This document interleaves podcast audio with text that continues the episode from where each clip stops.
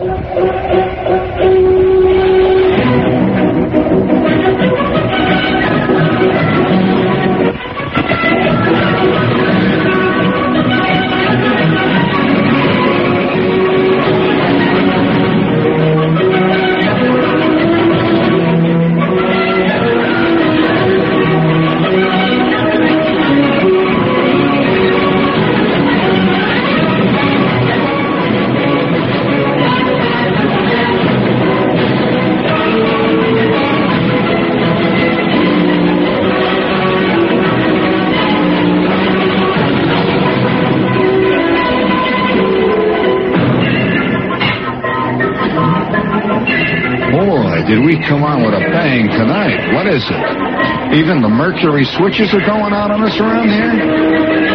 I will award the brass figurine with bronze Oakley palm to any lonesome traveler on the yellow brick road of mediocrity who wishes to rise above the mire and the muck of common listenerdom, who can identify who, what, and where was the phrase used, are you ready, Hezzy?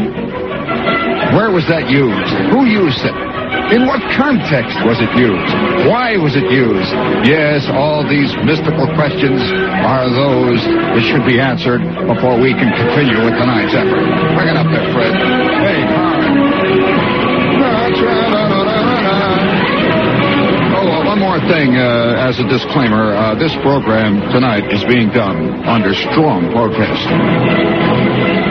I have filed an official protest with the league president. We will continue. We will carry on until the decision is reached. Oh, keep the love light burning. Yeah, cha-cha. Be careful. Mr. Shepherd tonight is filled with love and compassion for his fellow man. And uh, no wonder. Let's see. Here's a note here. It's uh, full page ad. Have you seen this ad? Are there certain ads that are uh, with you flow up making? You know what I mean by uh, sick making? Uh, what was it that Dorothy uh, Parker said? It's enough to make you flow up. She was referring, of course, to Winnie the Pooh. And uh, oh wow! And there, oh, this is the kind of uh, ad I, I suspect that would appeal to those who are hung on Winnie the Pooh and Eeyore. Uh, there is a certain kind of woman who'd rather press grapes than clothes. You seen that ad? There's a certain kind of woman who'd rather press grapes than clothes. Yes, and there she stands, brave, unashamed, staring into the sunset. And behind her, like a prop, is this little native village, which is merely one of the accessories to her exciting grape-treading life. I repeat, there is a certain kind of woman who'd rather press grapes than clothes. And then down at the bottom, it says, photographed in Cuzco, Peru, one of the difficult countries. How would you like to be classified as a difficult country by the New Yorker? And uh, even more than that, by Pack and Pack and Pack and Pack and Pack and Pack. Uh, what was the famous line? Who was the famous line who was writing about that store? And he wrote to his daughter who wanted more money to pay the bill, see? And he says, oh, uh, Dear so-and-so, I got your letter with the bill in it from Peck and Peck and Peck and Peck and Peck and Peck and Peck and Peck and Peck and Peck and Peck and Peck and he filled two pages with Peck, Peck, Peck and Peck and Peck. Who was that? What what writer was this? We will give you the brass figure if you think you know your American literature. All right, this is Jean Shepherd broadcasting from the heart of America, one of the world's more. Come on, let's go. One of the world's more difficult countries. Bring it up there, thing. You can tell it's Friday night, and there's blood in the eye. Why is it I'm the only one who knows who wrote that line? Pack and pack and pack and pack and pack and pack. Why? Why do I have a huge garbage can of a mind? Uh, I do not remember Pearl Harbor. I don't remember the Battle of 1066. I don't even know what date it happened on. But I remember little tidbits of life like that. There you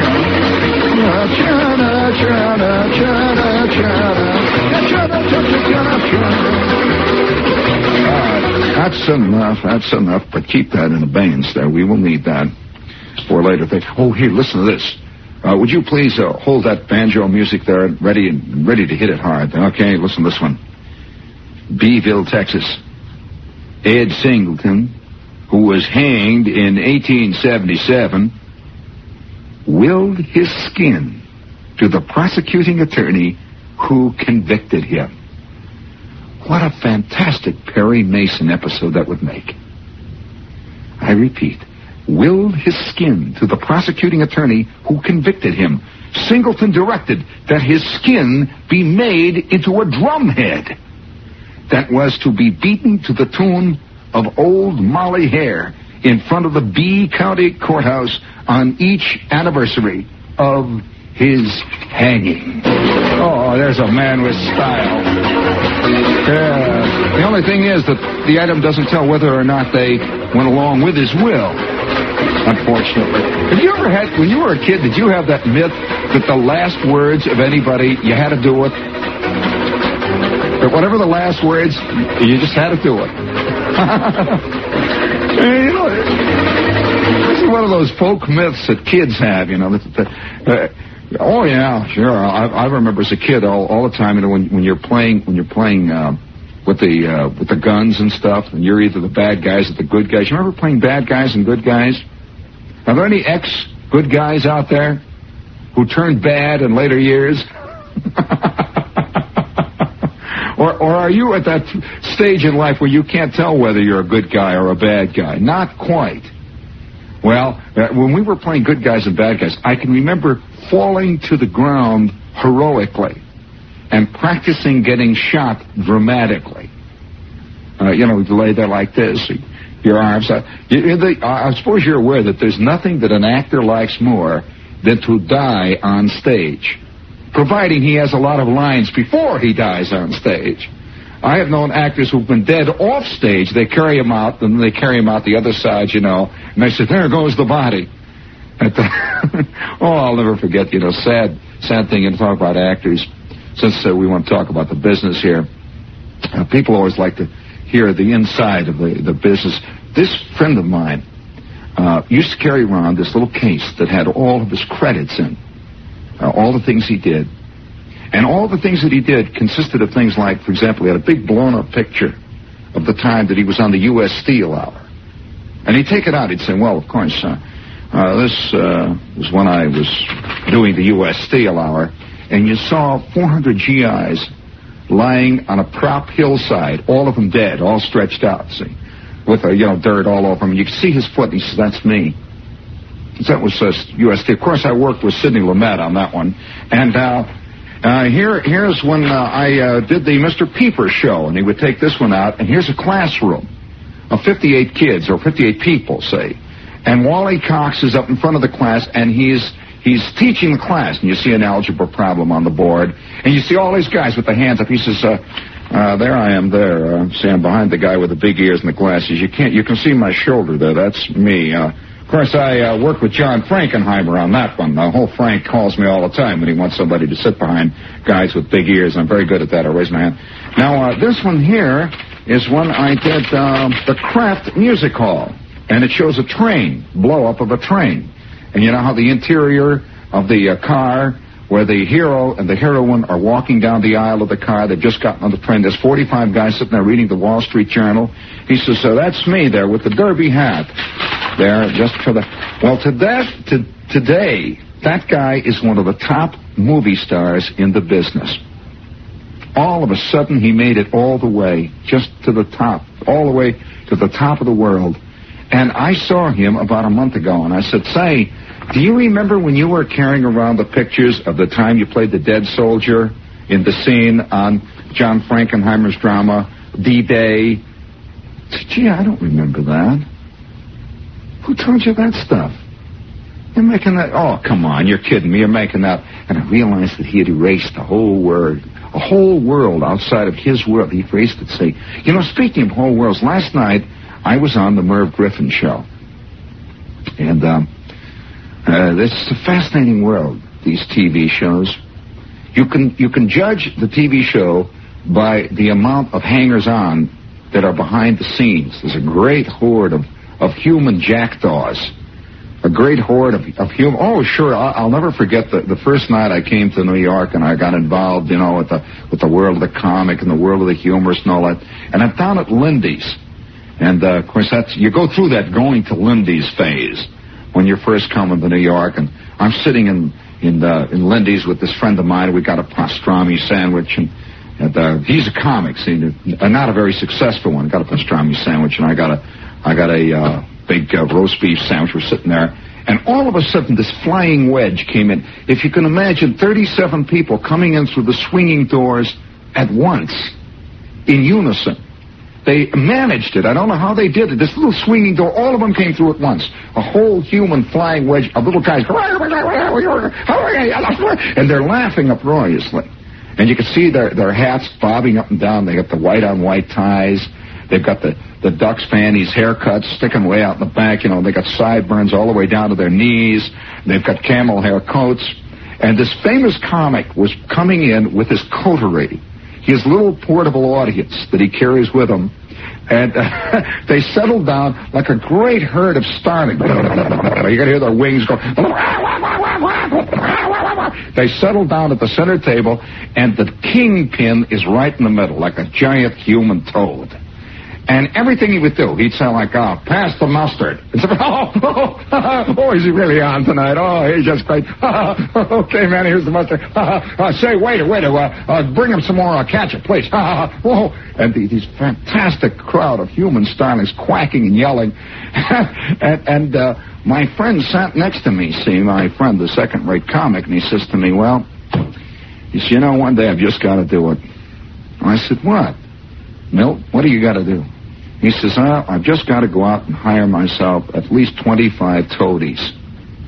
He says, I've got to run, uh, just go out there and have them run the interference for me and trail out after me and, and circle around me like a large crowd of human satellites just circling around. Well, last night I'm, I'm sitting backstage and, and you could hear in all the other, all the other dressing rooms this, this cacophony of, of uh, human. Uh, well, they're starlings. They really are like starlings. There's a certain, you know, there's a certain. They talk through the side of their beak, and uh, yeah, they're they're really like that. See, and and they're sniping butts and yelling and hollering and scavenging and squeaking, and and uh, I can hear them in the other dressing rooms, especially one, which I will not even go into. It's a wild scene there. Uh, of course, there was a special kind of human starling in that other dressing room. There was more twittering and fluttering than there was cawing and cackling. a different kind of starling. And so they're they're uh, they're down there at the other end, and I'm sitting in my dressing room all by myself on that leatherette chair, and all of a sudden the door opens, and in walks a guy. It's an eerie thing to meet somebody and to be involved, and to sit and talk to somebody who has always been mythical to you. I've often wondered, yeah, you know, mythical, but I mean mythical, it's a kind of a creature that is part of your world so much that you just accept them as part of the world. Like, like say, uh, Spencer Tracy. You know, he's lost, the, he's no longer a real human being. He's Spencer Tracy. It's like the sun or the moon or, uh, you know, the, the ocean.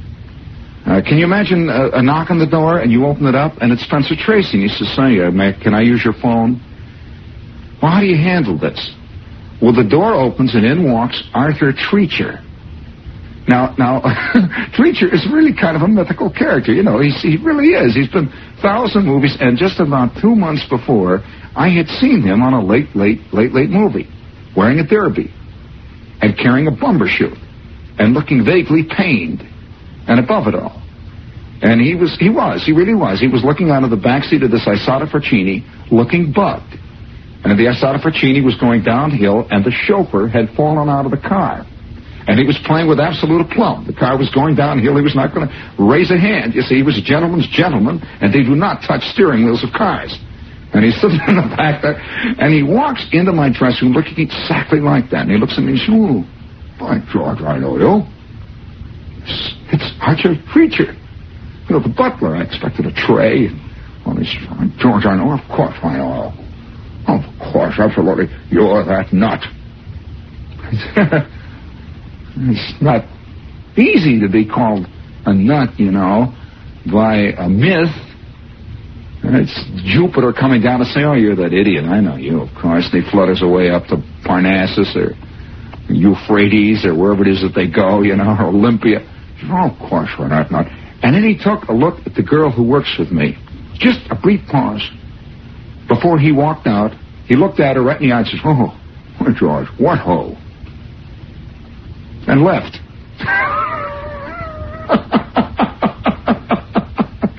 Carrying over his the crook of his arm a Malacca cane. How do you like that? And he was also wearing a waistcoat. I haven't seen a guy wear a waistcoat outside of the ads in a thousand years, a waistcoat. And he had that, that quality of a man who, if he had said, Sir, you need a good caning to within an inch of your life, he not only could have given them caning, he had the cane to do it. And he was prepared to do it. I'll horse whip you within an inch of your life, sir. Howdy, sweat. What ho? Now, speaking of horsewhipping, this is WOR, AM FM, New York. Hit the whoopee button, please.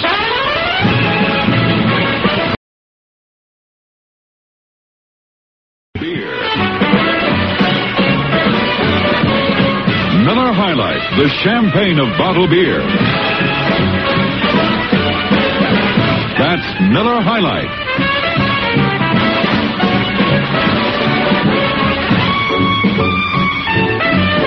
The happy sound is about famous Miller High Life beer that has soared in popularity because millions more recognize the traditional quality and heritage of an unequaled, unchanging, truly great beer. Wherever people are living better, you'll find Miller High Life in handy take-home cans, on tap, or in the familiar crystal clear bottles. Next time you want the very finest, ask for Miller High Life. The champagne of bottled beer. Sparkling. Flavorful. Distinctive. Chana, chana. It's a very loud commercial. All right. Shall we do a subtle one here? How can you do a subtle commercial for a motorcycle? You know, as far as I know, this is the first time uh, motorcycles have entered the world of uh, general advertising. Uh, I, I don't know if anybody's advertising outside of, you know, magazines. Uh, the motorcycle we are advertising, of course, is the Honda, and in particular, Fleischmann Honda. If you're preparing or thinking even uh, remotely, seriously, of buying yourself a motorcycle, contact Fleischmann Honda because uh, they're the largest Honda dealers in the East. They have a superb service department. They have the entire line of Hondas on on uh, tap there, including uh, the competition models, all the way down to the little fuchsia-colored ones, you know, for the chicks and the vinyl raincoats, so on. But uh, they have them all, and this is Fleischmann Honda, and the one, the place that I go to is out on Queens Boulevard in Woodside, uh, one mile west of new Macy's. You've probably been near there. Uh, by the way, the Honda that I ride, in case uh, you're doubtful about the fact that whether I do or don't, is the 305cc Super Hawk, a very angry Honda, and not recommended for elderly ladies with uh, false dentures. Let's see, we have uh, Long Beach. oh no, not at all. Let's shake you right loose. I'll tell you. Uh, it's a grotesque thought. Uh, Long Beach, Long Beach Boulevard. There's one in West Islip on Sunrise Boulevard, Sunrise Highway, and one in Bayshore. And the new one, which is out on the North Shore in Douglaston, Long Island, Fleischmann Honda on Northern Boulevard in Douglaston. Okay? Now, we also have Rover with us, if you prefer to travel in exquisite style, the uh, Rover 2000 TC. I am amazed at how many people are talking about this car. They even brought it up on the uh, the uh, that show that I was on last night. And uh, yeah, somebody mentioned it. Who was it? Anne Jackson. How about that? Wouldn't you like to be so filthy, rotten rich that you give as a gift to somebody a new Rover just so they don't get mad? That's what Eli Wallach gave to Anne Jackson last night, according to Anne Jackson on that show that I was on on TV. And uh, and and and, and uh, he looked at her. The MC of the show looked and says, "Rover, what's a Rover?" And I, I didn't, I, you know, it's like saying dirigible. What's a Zeppelin? Uh, this is a, a, a fantastic car, and the Rover 2000 TC is particularly engineered for American driving, which means it has a little more horsepower. Uh, it'll hang on the turnpikes and uh, whip along at 80 miles an hour if you're that type without even breathing hard. Beautiful design, disc brakes, and it's made to last. Rover 2000. Oh, and uh, let's see, we got to mention the Limelight. Oh, by the way, speaking of the Limelight, uh, I keep getting letters from people asking if I can make reservations at the Limelight, which I can't, and I don't want to. Uh, however, uh, as a word of advice, almost everybody who comes down to the Limelight on a Saturday night, if you're thinking about it and you don't have a reservation, uh, gets in in one way or another. They make a terrific effort to get people in down there. And usually there's about a half dozen people who chicken out, uh, who don't show. Uh, they always keep a few extra seats and so on. So if you are running the, if you're, you know, if, you, if you'd like to run the, uh, the gamut, if you, if you figure you'd like to come into New York and make the limelight scene tomorrow night, uh, the odds are excellent that you will get a seat. And if you want to know where it is, it's down right in the heart of the pulsating village. I mean, uh, you know, passion flows like a rich, deep river of uh, uh, down the streets there. It's uh, it's the village, and it's uh, Seventh Avenue South. You come right down Seventh Avenue, and there it is, the Limelight. People keep going around looking for a place called the the uh, Lighthouse, and they wind up somewhere where they give free clothes out. And, uh, you know, it's a fact. Everybody keeps calling it. It is the limelight. Don't ask me why they call it that. It's the limelight, and we'll be down there, and I'm going to do my famous pantomime uh, tomorrow night, which has gotten me into a lot of trouble on other and previous occasions. Last week we got into a little misunderstanding. Two of the Greeks didn't show up. Uh, we had lined up for our Greek chorus. You know that Greek wine, even though it tastes like turpentine, it does it to them. And uh, they didn't show. And so this week we are planning our famous recreation, totally in pantomime, of what we call our uh, Neo Electra series. And I think you'll find it superb. It comes on the first half of the show. So if you listen, there's just a lot of gasping and wheezing and yelling, and people knocking over ketchup bottles and squeaking, and ladies uh, uh, sounding embarrassed. You can hear the police coming in and all that. That's because the first half of the show will be in pantomime tomorrow night. We'll be here from uh, 10:30 until midnight. Okay? Limelight. And uh, I'm, you know, I, I look all all week. I look forward to going down and doing that show. All week. Uh, there's there's something devilish about an audience. It's a, it gives a whole different flavor to the world. You know, can you imagine a, a ball game? Have you ever seen a ball game being played in front of nobody? I played them. It's an eerie feeling. Uh, when the only cheers come from the coach at the third baseline she, hooray! You stand on second if you've belted the double up the scoreboard. Takes all the pizzazz out of the life that you're living. And that we will be at the limelight tomorrow. Oh, you know, speaking of pizzazz, all right, let's get back to reality here. I am I the only ex-kid who lived under the uh, under the myth? You know, speaking of myths, kids always have these myths about uh, uh, whatever the person's last words are. You gotta do it. Uh, did you ever have the golf ball myth at all in your world? That inside a golf ball, there is a liquid center, and it's either fantastically poisonous or it explodes. You ever have that myth? Did you ever have that thing going? You didn't have that thing going? Well, we were deadly afraid of golf balls, and whenever kids really to really wanted to play, well, no, we didn't have the acid one going. Ours, no, our myth did not say that it was acid. That may be the Eastern version of it. The Midwestern version of the golf ball myth was that the stuff that was in the middle of golf balls, you know, it's this liquid center on them, was poisonous and or it would blow up. If you unwrapped the golf ball, it would explode. Well, whenever a kid wanted to really walk that narrow, thin line of danger, he would threaten to throw a golf ball in the fire. Or he would take his scalp knife and start cutting off the cover of a golf ball, peeling it back, see, and slowly, you know, the golf ball is made up of of about a 27 million mile long rubber band, you know, that's tightened real tight, it's a long one. He would start unrolling that little rubber band, and it would get skinnier and skinnier. And all the other kids, no, no, stop it, flick, ah, oh, oh, it's going to blow up, oh. And eventually, uh, the kid would either either uh, either blow up the crowd, uh, or else chicken out, and that's usually what happened. He chickened out, and we have this great myth about that. Did you ever have a? And, and oh, one thing I must say, I am delighted to report now. uh, Am I the only guy that believed that? You didn't believe that at all, Al? Well, you had a very dumb bunch of kids you grew up with, because we had a complete mythology about various things. That if you ask your old man about it, he'd look at you like you were a nut, you know, and say, "Dad, do golf balls blow up?" He'd say, "Oh, come on, get off my back." Golf balls blow up. And we believed that it was totally accepted. There was another thing that was accepted, and it had to do with, with condensed milk cans. Now, do you know about that one? That if you throw a condensed milk can in the fire, forget it. The neighborhood is gone. It'll just explode. Uh, the neighborhood will be blown up. That was an earlier nuclear fission concept.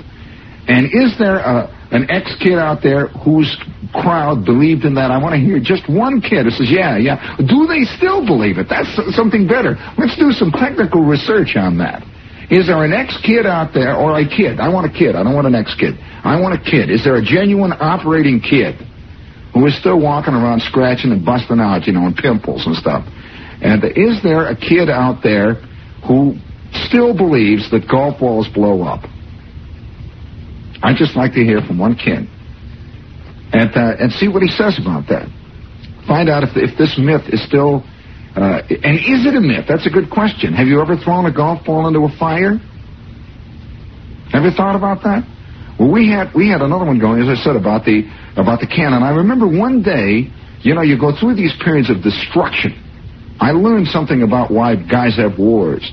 One afternoon, I am down in the basement, and there's a lot of stuff down there and junk, and we had we had a we had a shelf on the side of the wall under the under the steps, and my mother put all the ball jars on, the canned jars of of uh, of uh, tomatoes and all that jazz, and she had about five cans of carnation milk, and I've got a can, one of the little ones now, and you know that that that uh, you know that great feeling of illicit, doing something rotten, that feeling of really doing something that you know is a terrible thing.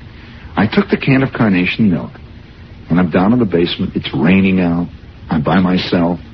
My kid brother is playing in somebody else's basement somewhere. My mother's not home.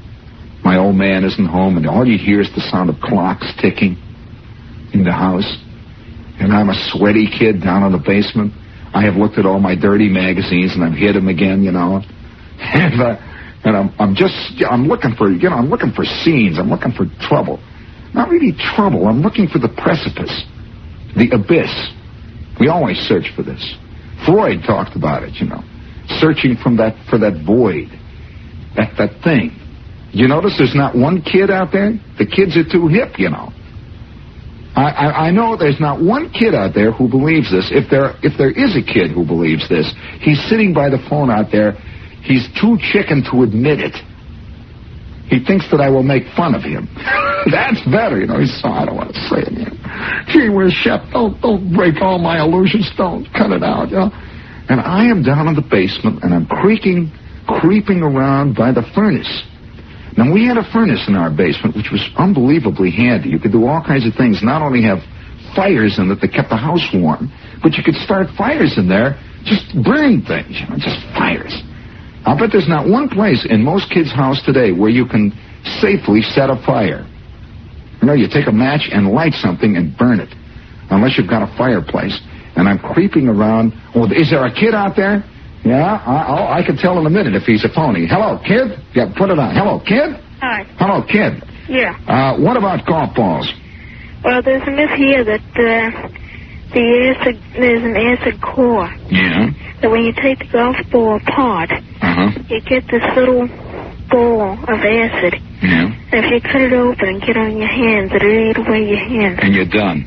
Yeah. And it and it'll just eat right up completely. Yeah. And you'll probably not live. True. That's true. Myth. And uh, do you also have a, uh, a a great fear that if you ever get a hold of a certain kind of pencil and you get it on your tongue, an indelible Yeah, yeah. pencil, that it will kill All you? pencils. Yeah, and, and it's poison, right? Yeah. And you'll you just won't live out And past purple. turn purple. That's it. Exactly. You turn purple, and that's it. You know, and, and your mother comes home, and there you are. You're laying there purple. Yeah. And it's because you weighed an indelible pencil. Uh, did, did you? What what other uh, deadly things are out there that you fight against? Is there anything else like that? Inks. Huh? Of inks. Oh yeah, inks are deadly. Yeah. And uh, if you get if you get ink on your tongue, right? Yeah. And if you get it under your skin, did you ever have that one that if you write on the back of your hand with with your pen, No. and and if you you know like you you, you draw an anchor on the back of your hand and you pierce the skin and you get the ink under your skin, Mm. it could very well be the end of you. I never heard that one. Well, you better think about that one, kid. I will. I saw at least three kids go west on that one. Hey, by the way, Yeah. uh, you know, my name is uh, Schaefer. Yeah. When it's German, and when it's translated from uh, Mhm. German to English, it means shepherd. Oh, really? I'll bet you're in trouble too. I am. Okay, kid.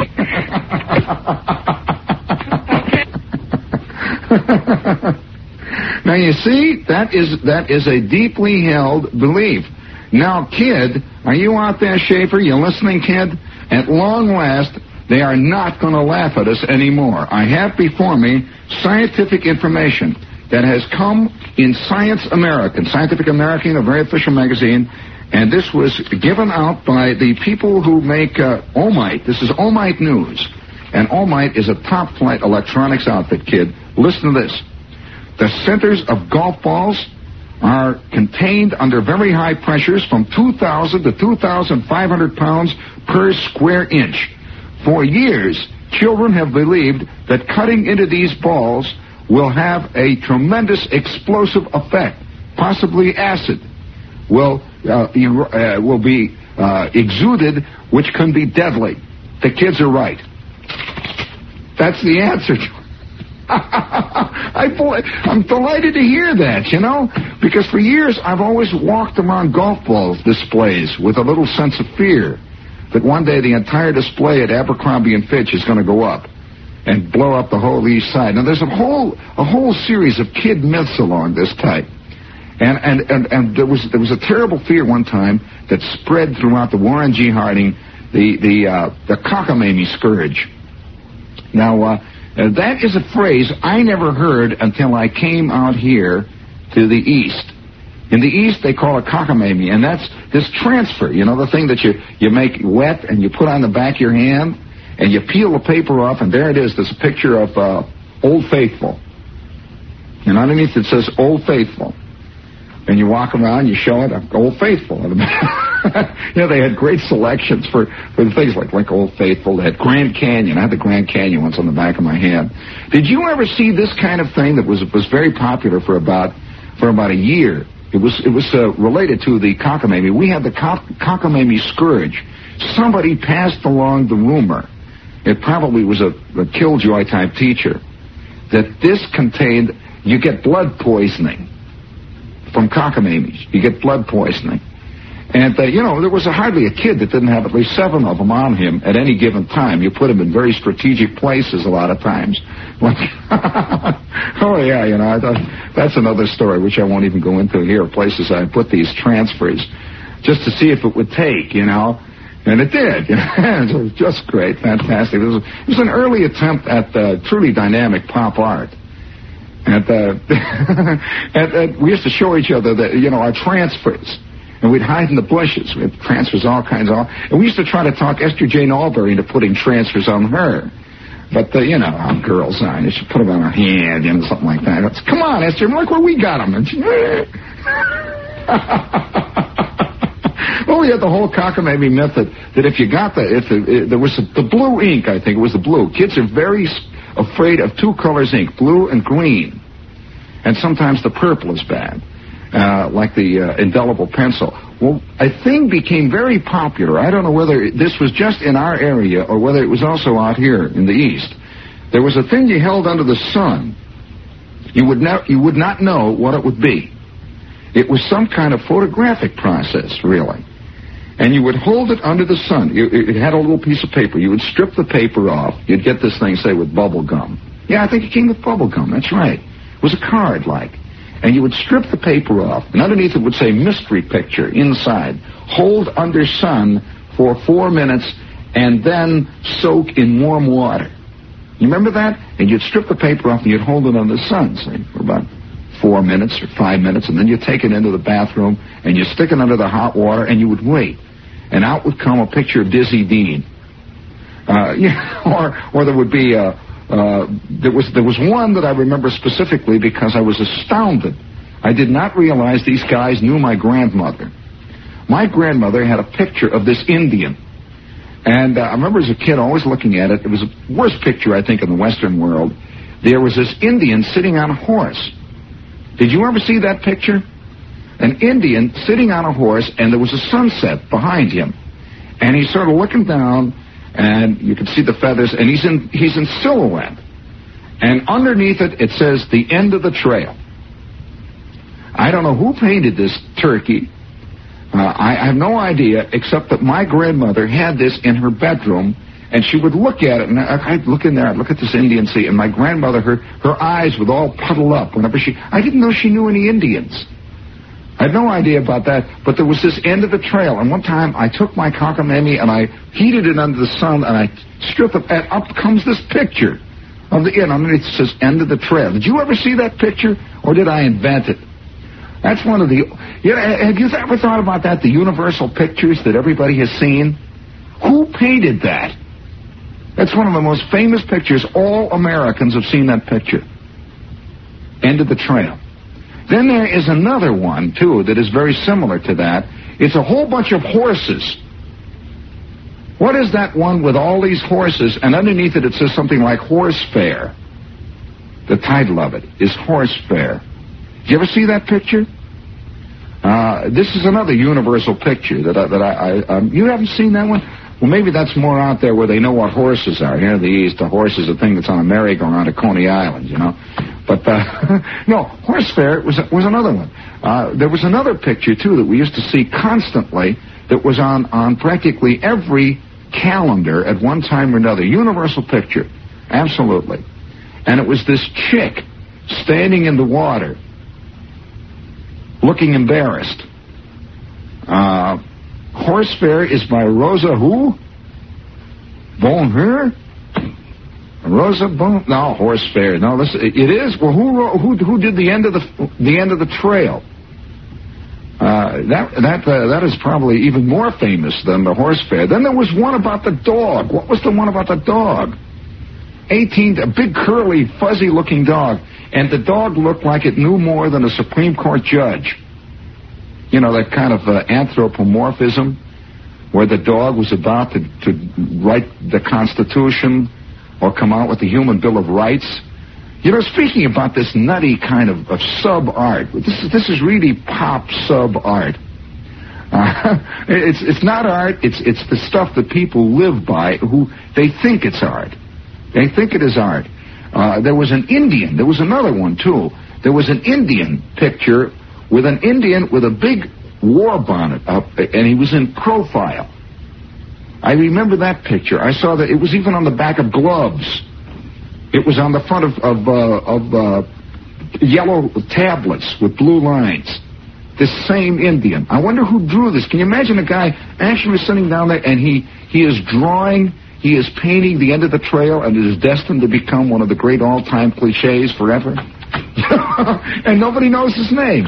Absolutely, he's totally unknown. Speaking of, of uh, great art cliches, I got this spy, see, and he wrote to me and he says he has just been uh, in this place out in California, see.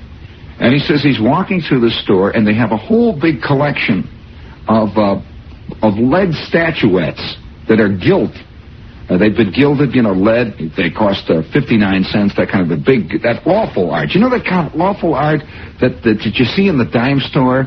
The leopard, the black leopard made out of uh, porcelain or something, and he's got this gold chain with uh, imita- imitation rhinestones in the eyes. I wonder who it is who gets us. Isn't that pretty? That is just beautiful. And uh, the people who buy this kind of stuff very uh, uh, and and he said that he he got one of these statuettes. He said he had to buy it because here it is. It's a statuette of the raising of the flag at Iwo Jima. You know, all these Marines putting the flag up, and they're raising it. It's all gilt. He says it's terrible. Know, it's all It's all, uh, it's a bad mold, and it's real rough, and it's gilt, and it looks real funny. And they're raising this thing up. And on the bottom, of course, it says, the flag raising at Iwo Jima. The Marines uh, on the shores of Tripoli, and all this is the whole business of the Marines, and it's all in gilt. It's a big thing. He says it weighs four pounds, and it's real terrible. 98 cents. And on the bottom it says, made in Japan. now that presents a fascinating picture. Can you imagine this little ex-Japanese GI working at a factory where they make lead, uh, uh, raising the flag at Iwo Jima statues? And, and he says he, he says why he really bought this. He says all the eyes on the statue look rather odd. Maybe it's wishful thinking. or fantasy fulfillment on the part of the guy. he says, and he's got this. Now, I'll tell you, if, if, if you think this is, uh, this is one of the great oddities, I think people uh, love. It's one of the paradoxes that, that seem to go against our mind because I, I think the great ocean of the uh, subjective soul, the id, the superego, the ego, all these things that float down from our brain control us far more than, of course, this one little tiny, little minuscule jot up here that is called the mind or the intellect. I was in, in Munich. I couldn't believe it. Here I'm in Munich, and I'm Munich. Do you know anything about Munich? During World War II, Munich was about as bare as a as a miniature golf course in February. I mean, it was leveled. Munich had, there must have been 5,000 air raids on Munich, and 97.9% of the town was destroyed.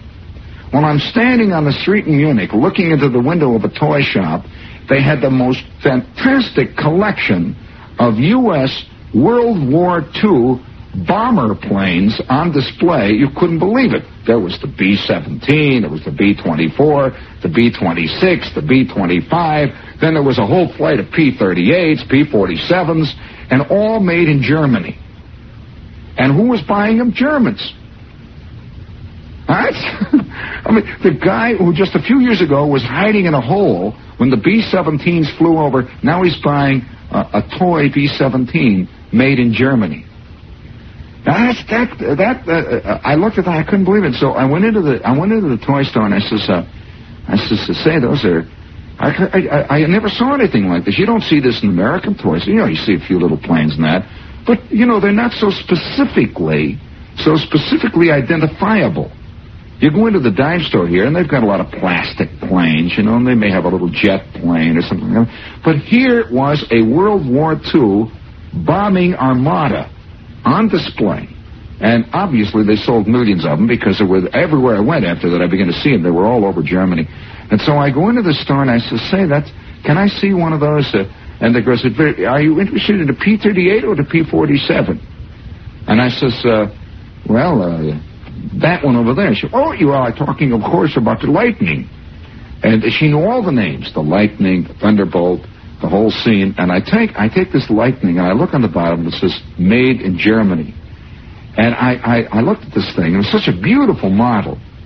I began to formulate a little theory in my mind that the very thing that we fear most, we secretly embrace the quickest. Uh, this is an old cliche, but you see it better in life. You know, kids are almost always afraid of the doctor. a subtle thing. They are. They're afraid of dentists and doctors. But what is it that kids play more than doctor? Kids are continually playing doctor. Uh, what uh, we're all secretly afraid, you know, of all of a sudden finding ourselves on the, the third floor of some some very uh, esoteric hospital with the lights and all the things flashing and the machines. The most successful television shows in the history of TV have been medical shows. I'm just waiting for the day when finally there is an entire series played by uh, Vince Edwards. He's out of work now, isn't he? I mean, old Central Hospital or wherever that hospital is, they finally did away with Ben Casey, and he's he's now he's reduced to reruns. Uh, I, can you just see Ben Casey or uh, Vince Edwards now playing in the new series, this new dynamic series, The Camp Undertaker? you know? Oh yeah, it could be called. Uh, it could be called Whispering Glades. And uh, there he is every day, and and the, each each day there is a new episode. Uh, some new glamorous uh, loved one has arrived And uh, Vince, what was his, what would his name be? Um, uh, Smiley Thanatosis. Uh, Smiley, and uh, old Smiley standing there, and it opens up and da da da da cha cha cha. I think that thing would get a rating that would not stop. I've often thought, I've often thought of the dynamic, uh, oh the uh, the dynamic orthodontist series that opens up with a light coming closer and closer to you. You see, and it, the theme is the sound of one of those drills going done by. Oh, we'll be here tomorrow night from 10.30 until midnight, the limelight. Be the first.